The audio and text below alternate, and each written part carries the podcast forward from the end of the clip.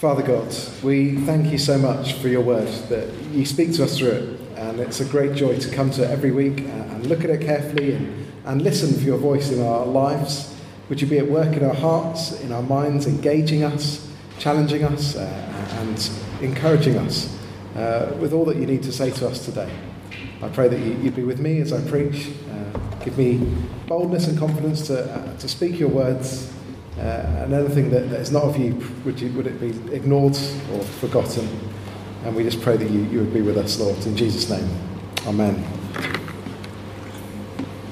Uh, so, I want to begin by showing you some names. A few names up on the screen here Daryl, Sandra, Harry, Tina. What comes to mind when you think of those names? I reckon it's probably going to be something slightly different for each one of us, uh, depending on the people you know that have that name. Uh, for example, Daryl was the naughtiest kid in my class at school. The one that was always causing trouble, always arguing back to the teacher. And, and you know, I hear the name and it just it, it, gives me a sort of negative reaction. Maybe, maybe you know nicer Daryls in, in your life. Uh, but that's, that, that was my reaction when I hear that name. And maybe some of the others, you, you hear them and, and, it just immediately makes you think of someone and, and what they do or what they're known for. Uh, it's interesting, isn't it, how you kind of have that reaction to names. Well, as we come to Exodus chapter 3, we've got this really significant moment uh, as God declares his name to Moses. And it does really help us understand who God is and what God is like. He, it, truly, he has a name like no other. Uh, it maybe gets us thinking how are we going to react to that? What are we going to, to think of uh, as we hear God's name? Last week, Wayne uh, took us through chapter 2, preached on chapter 2, and reminded us that God is always at work for the good of his people. Even when things feel really dark, he is there. And we saw the proof there in, in how he pre- preserved Moses' life as a baby, uh, as he positioned him in an incredible place he grew up in Pharaoh's household and was looked after, kind of, kind of grew up in that place. And ultimately, God was preparing him to be an ambassador to Pharaoh as one of God's people. Now, at the time, I'm sure Moses was not really grasping a lot of this. Uh, he'd been kind of kicked out of Egypt and had to flee for his life because he had killed an Egyptian. You see that uh, in the second half of chapter 2. And as we get to chapter 3, he'd been living uh, out of Egypt for a long time. He was a shepherd for his father in law, and that was, that's just what he was doing. And we see at the start of chapter 3, he's tending the flock, he's looking for fresh pastures, and ultimately, God is, is, guiding him uh, towards uh, a special encounter. He comes to a place called Horeb, the mountain of God, often we know it as Sinai. Uh, let's have a look at what happens. Verse 1, Exodus chapter 3. Now Moses was tending the flock of Jethro, his father in law, the priest of Midian. And he led the flock to the far side of the wilderness and came to Horeb, the mountain of God. There the angel of the Lord appeared to him in flames of fire from within a bush. He meets God. This is, this is a stunning moment in the history of God's people. This is something that actually we too can learn a lot about God from. And when we learn about God, we have to sometimes use some big theological words to explain him, big theological concepts. And sometimes think, why do I have to know and understand words like that? Surely we don't need to. Well, I'll tell you what, can someone tell me who is the best footballer in the world? Who's the best footballer? Any ideas? Messi. Anyone want to counter that? Everyone happy to say that Messi is the best footballer? Who? Yo- Johan Cruyff. I'm, I'm afraid I'm not into football, but uh, even trying to decide who's the best, I'm sure is quite tricky. What words would you use to describe the best footballer in the world? How would you describe them? South American. South American, okay. What about their talent? How, what they're known for? How would you describe it? Striker. Legendary. There you go. That's good. That's good. What's that? Balletic.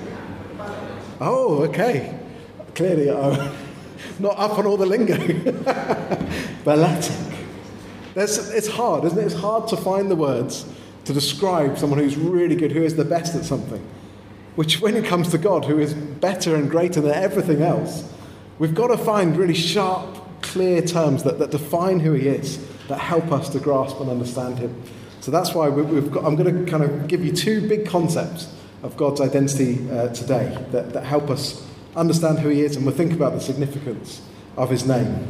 So here's the first one God is transcendent. God is transcendent. And what that means is that God is, is just beyond. He is above the universe. He's not limited by space or by time. He's above these things. He created these things. He is free from limits. He is free from bounds. He is infinite.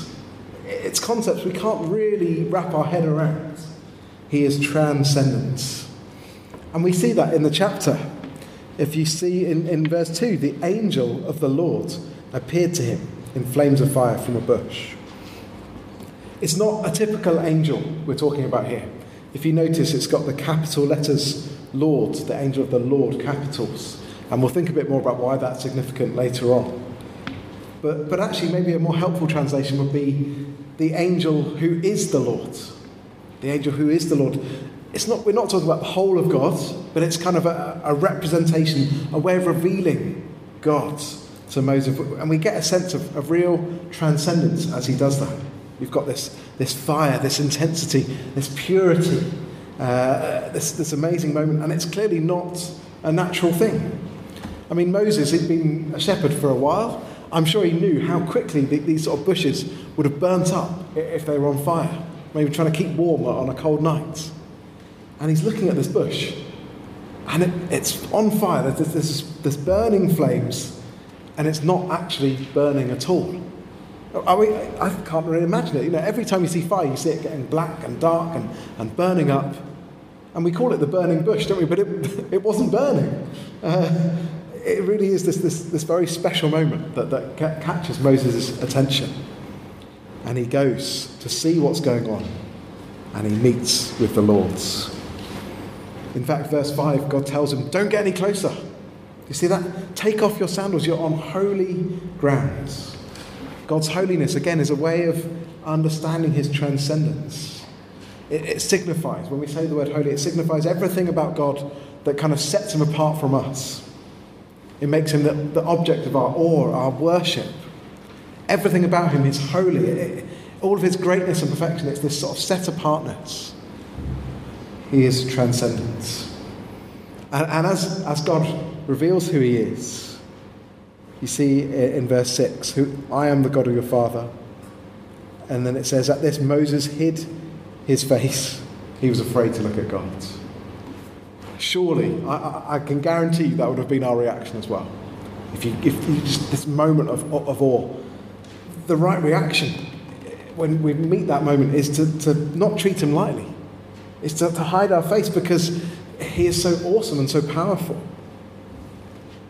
We also see transcendence in, in the great confidence that, that God has in this chapter. You just scan through the verses and just look at how many times he says, I will, or I have done this, I will do this.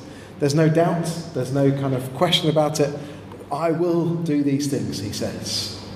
God is outside of time, his plans will always happen. He is in control, and he never speaks with uncertainty. So there's great confidence because God is transcendent. It's really important for us to see that. But, but as well as that, here's the second kind of key word I want us to understand is that God is immanent. God is immanent. So another term, and what I mean by that is that God is, God is near. God is active. God is involved in his creation. He sustains it. He, he is present with us. We see that in verse 7 through to 9. We see it in the whole chapter, but look at verse 7 with me. The Lord said, I have, in, I have indeed seen the misery of my people in Egypt. I have heard them crying out because of their slave drivers and I am concerned about their suffering. So I have come down to rescue them from the hand of the Egyptians and to bring them up out of that land into a good and spacious land, a land flowing with milk and honey, the home of the Canaanites, Hittites, Amorites, Perizzites, Hivites, and Jebusites. And now the cry of the Israelites has reached me, and I have seen the way the Egyptians are oppressing them. Remember in chapter 1, we saw the awful plight that, that God's people were in. They had been turned into this slave force, being deeply oppressed. Uh, and at the end of chapter 2, they, they, they're, they're crying out, and God hears their cry. And here he is saying, Here I am. I'm come down to do something about it. You know, we probably all go through times in our life where it, it feels like God has forgotten us. It, it feels like maybe He's really far off. Maybe that's how you're feeling here today. And we cry out in our pain, in our suffering, in our struggle, and we just wonder is God listening? Maybe God isn't really interested. Maybe that's how the Israelites felt as well. But it's not true. And we see that here. Do you see what he says? I have seen, I have heard, I am concerned about these things. He's not absent. He's come down to do something, to, to, to roll up his sleeves and rescue his people. He is with them, he, he is present among them, he is immanent. So, why, why point these two terms out? Why do we need to understand them? They're, they're helpful for us to, to, to, to grasp who he is, but they also help us stop, stop falling in, into a trap that, that, that can become quite easy. And it's this we need to see this that we, go, we don't get to decide what God is like. We don't get to decide what God is like. I remember uh, in my home church growing up, uh, listening to quite a challenging sermon. I can't remember exactly. I think it was talking about God's judgment and God's wrath and the reality of that, and it was, it was hard to hear. It, it's a hard reality. And after the service, the, the two people behind me were chatting, and, and I was just sitting there, and they, they were saying basically, do you know what? I don't really agree with that. My God is a God of love. My God wouldn't do those things. That doesn't feel right to me. And it, it, it, can be easy, can't it, to kind of think with our and feel feel that way. That doesn't feel right. Surely God isn't like that. We need to be really careful when our feelings go against what is taught in Scripture. Because when, when we try and define God ourselves, we end up sort of skewing or, or mistaking probably one of those two elements. Sometimes you focus on God's transcendence, that you know He exists, but we can ultimately think, well, He's very far off. He's not looking at what's going on. He doesn't care about how we live. My boss actually used to say, if there is a God, He's much too busy to worry about me. And people can kind of end up thinking of God in those terms. Some religions are based on that reality that, that we, you know, they're trying to please this deity, but they're never sure really of whether he accepts them or, or, or is favourable towards them. There's no certainty, there's no assurance. I guess the opposite of that is focusing on God's immanence. And basically, that, that results in, in faith that's something called pantheism. Pan means all, and it's basically saying that God is everything. Everything is God. There's no kind of personality to God, there's no, there's no kind of divine character, but it's just everything. everything is united and, and everything is divine, and you kind of worship Mother Earth, and you get all these kind of uh, attitudes, and it becomes very subjective. That it's just what you feel is true, what, what you feel is right, what makes sense to you. You see, when we try and when we try and uh, define God ourselves, we, we can't get it right. We have to look at how He's shown us who He is. To know the true God, we have to hold both of those things in tension. He is transcendent, He is holy and perfect and all powerful and all knowing. But He's also immanent, He is involved. He knows His creation, He acts to save them. And there's this beautiful reality when we realize that we can know the God of the universe because He's not just transcendent, but He's also immanent. He's also there uh, for us to, to know. I hope you find that a great comfort. That, that this all powerful and reliable God is there for you and for me, caring and understanding when we go through difficulty, when we go through pain. If we try and define Him ourselves, we lose that awesome reality of who God is, of how He relates to us. So He's come down to rescue His people, and He wants Moses to go to Pharaoh. In, he, he says that that's what you need to do in verse uh, 10, I think it is. Yeah, go, I'm sending you to Pharaoh. And Moses says, verse 11, Who am I? Who am I to do, do this? Now, we're, we're going to come next week to chapter 4, and we're going to see there's a lot of reluctance in Moses' heart uh, as he is told to do these things. But really, at this stage, it's more of a question asked in humility. He's just saying, Who am I? I don't deserve this job. I'm not worthy of this task. And I love God's response. You see what he says? I will be with you, verse 12. I will be with you. You've got nothing to fear because I'm there with you. I, he's the one who makes Moses adequate to this task. And that's true for any believer, really. We're only capable of doing the things that he calls us to do in his strength because he is with us. But then we get this section about God's name. And it seems, maybe it seems a bit of a strange. Why, why does Moses ask this question about God's name? Who are you? He's always been the God of Israel, the God of Abraham, the God of Jacob, the God of Isaac. Why, why would that have changed? You know, why, why does he need to know something different? Well, remember, he's grown up in an Egyptian context. He's grown up in Pharaoh's palace. He has grown up, uh, in fact, the whole of, of, of the Israelites in that culture would have seen people bowing down to these statues and these idols and these other gods, and they all had different names. That's how they would know who they were praying to. They'd have this name. And so they're saying, well, what name are we supposed to use to worship you with? Look at verse 14. Let's see what God says. I am who I am. God said to Moses, I am who I am. This is what you are to say to the Israelites I am has sent me to you. God also said to Moses, Say to the Israelites, The Lord, the God of your fathers, the God of Abraham, the God of Isaac, and the God of Jacob, has sent me to you. This is my name forever, the name you shall call me from generation to generation. We see that God reveals who he is. There is a lot written uh, about this uh, Hebrew phrase, this name that, that God gives. It's quite difficult to interpret, and you can tell because there's a footnote in the NIV which uh, points you to, um, uh, in verse 14, says, Or I will be what I will be. It, it, it's kind of a statement that is deliberately there to kind of burst any possible way we can hold on to a definition. It, it goes beyond that. We, to describe ourselves, we, we, just, we compare ourselves to things that we say, I am this, I am that, I'm a man, I am short. Uh, and we do that in contrast, in comparison to other people. So I look at someone like Keith Murphy and I say, yeah, I'm short in comparison to him. Uh, we, we do that. That's how we kind of define ourselves. But you see, God, God's name circles back on itself.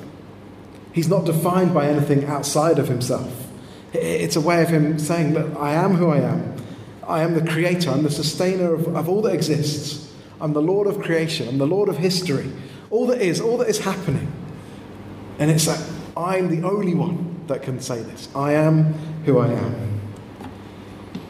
In verse 15, he says, uh, to say to the Israelites, the Lord, the God of your fathers, the, the capital letters, Lord. Uh, in Hebrew, this is four letters, uh, the y, YHWH sounds. Now, in, in the original text, there were no vowels included, but the scholar's kind of best estimation is that it's pronounced something like Yahweh. And that sounds like I am from, from the verses before. It's, it's a kind of short way of saying I am who I am. So, why do we end up using this word Lord eh, instead of Yahweh?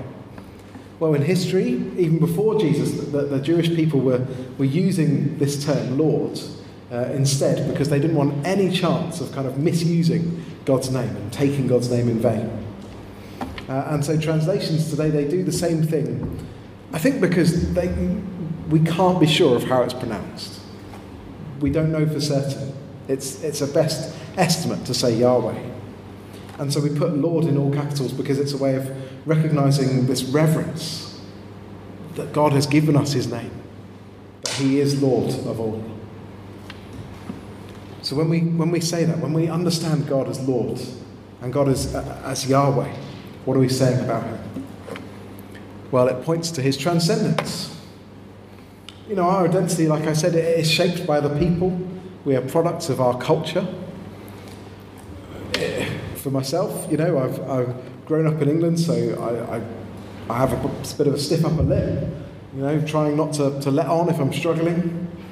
Uh, there's, there's elements of false humility. Don't like taking compliments. That doesn't feel right somehow. There are things we do, aren't they, to fit into our culture. The clothes we wear, uh, our haircuts, just the things that we do. And God is not defined by anything else. No one else can define him. He is who he is. He will do what he decides to do. Nothing can kind of force him to change. Nothing can force him to do anything that is against his will. And he'll always act in consistent ways within that, with his character, his holiness, his love, his purity. And that gives us great hope because we know he always keeps his promises.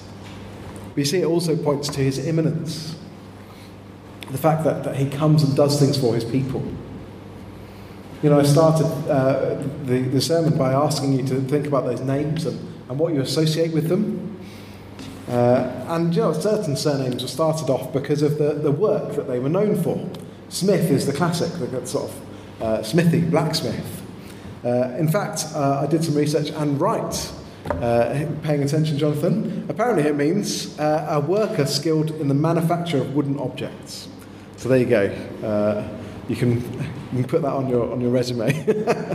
uh, but that, sometimes names are kind of connected to what they do. And as we read this passage as a whole, as you look at the, the, whole, sing, the whole passage, so you see something similar happening with God and with His name. Do you see, to understand God's name, we've got to understand what He does for His people. Because we see in the rest of the chapter that's, that's what He does. He explains what He's about to do. I am who I am, he says, and this is how I'm going to show that. Ultimately, the Exodus it is the definition of who God is.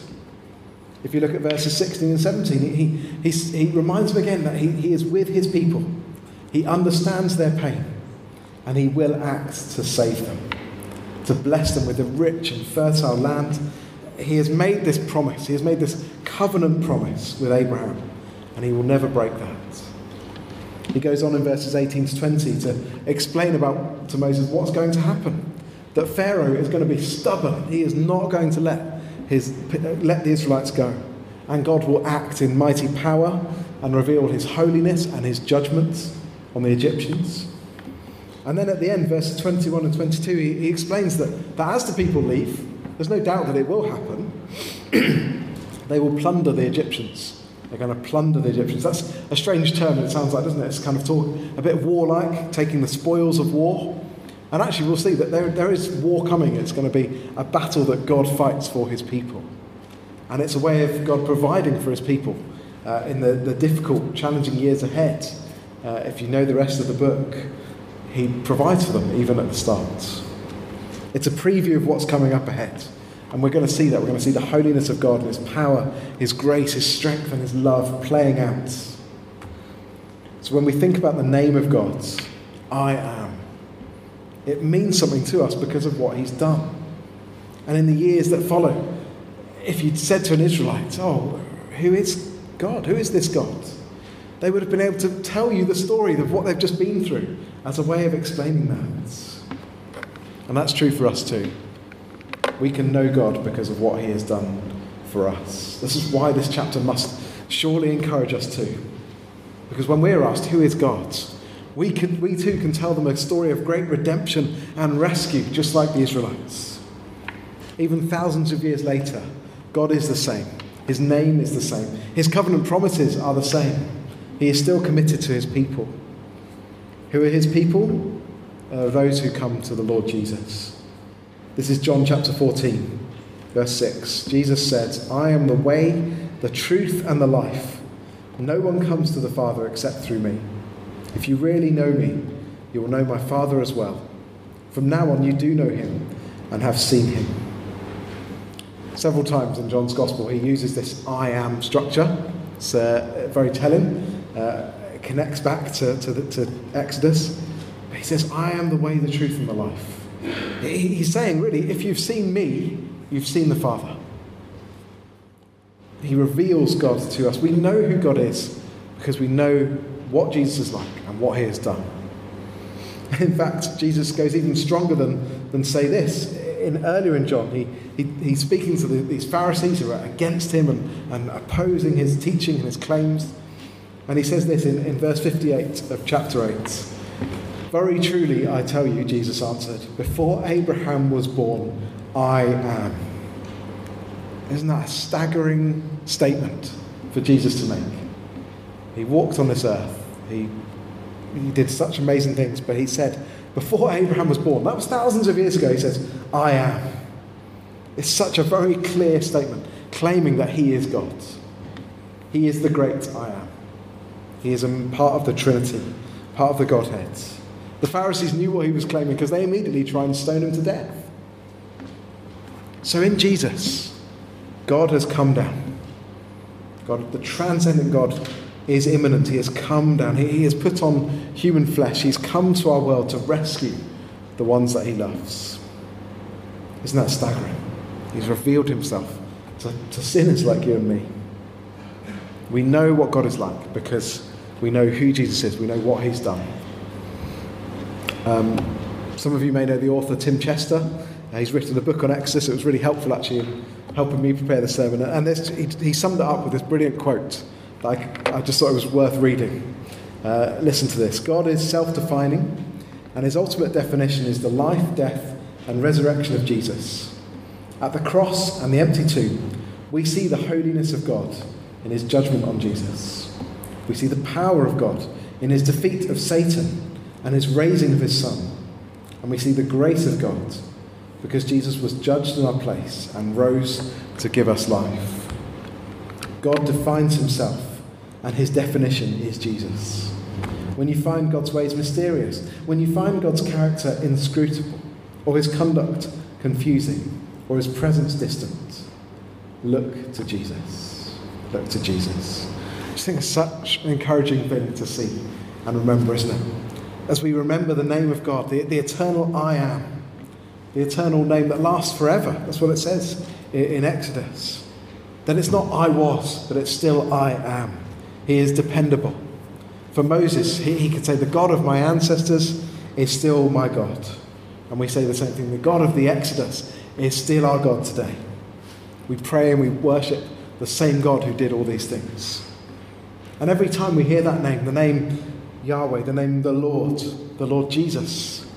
It's a reminder that God has committed, He has come and committed Himself to us, a relationship with us. That will never change if we put our trust in Him. Let me encourage you to think about that, especially if you're not following Jesus, if you're not a believer uh, here today or watching online. You have this amazing offer of rescue and salvation of a loving relationship with the God who created the universe. That is something not to take lightly, not to ignore lightly. He is the way, the truth, and the life. You can put your trust in Him today. And if you're not sure how that works, then ask someone. Come and ask the question. For those of us who are believers, though, do you see, hopefully, you just see, really, it's such an encouraging chapter to, to know who God is. We can find great courage here we can find the security of being God's children. And we may not be called to, to big things like Moses was called to be, you know, this grand leader of all of God's people, be a real representative of God to, to Pharaoh. We, we may unlikely to be called to great things like that. But actually, we're all called to live for God uh, and to, to, to, to, offer our lives to Him and honour Him with our lives. And we can do that. We, whatever He calls us to do, we do that with great confidence because we know He is with us. We know He is for us. We know Him. Just that reality. He loves us. He died to save us through Jesus. I just hope that fills you with great reassurance, great comfort, and great conviction that actually living for Jesus is such a privilege, such an honour. Uh, it's such a good thing for us to, to, to, to, have that privilege to do. Let's pray, shall we? Let's, let's give thanks for all of these things. Loving Father, we praise you together this afternoon. You are the great I am. No, nothing else can define you or explain who you are. You reveal yourself to us. That's how we know. And thank you for what this chapter teaches about how you are so glorious and, and transcendent and wonderful, and yet you come and you, you welcome us in and, and you, you, you, you care for us and think of, of us. We thank you, we praise you, Lord. Would you thrill our hearts again? Would you help us rejoice? Would you challenge us where we need to be challenged and continue to work in us. Uh, and help us commit our lives more deeply to you today, Lord, as we worship you for who you are. In Jesus' name we pray. Amen.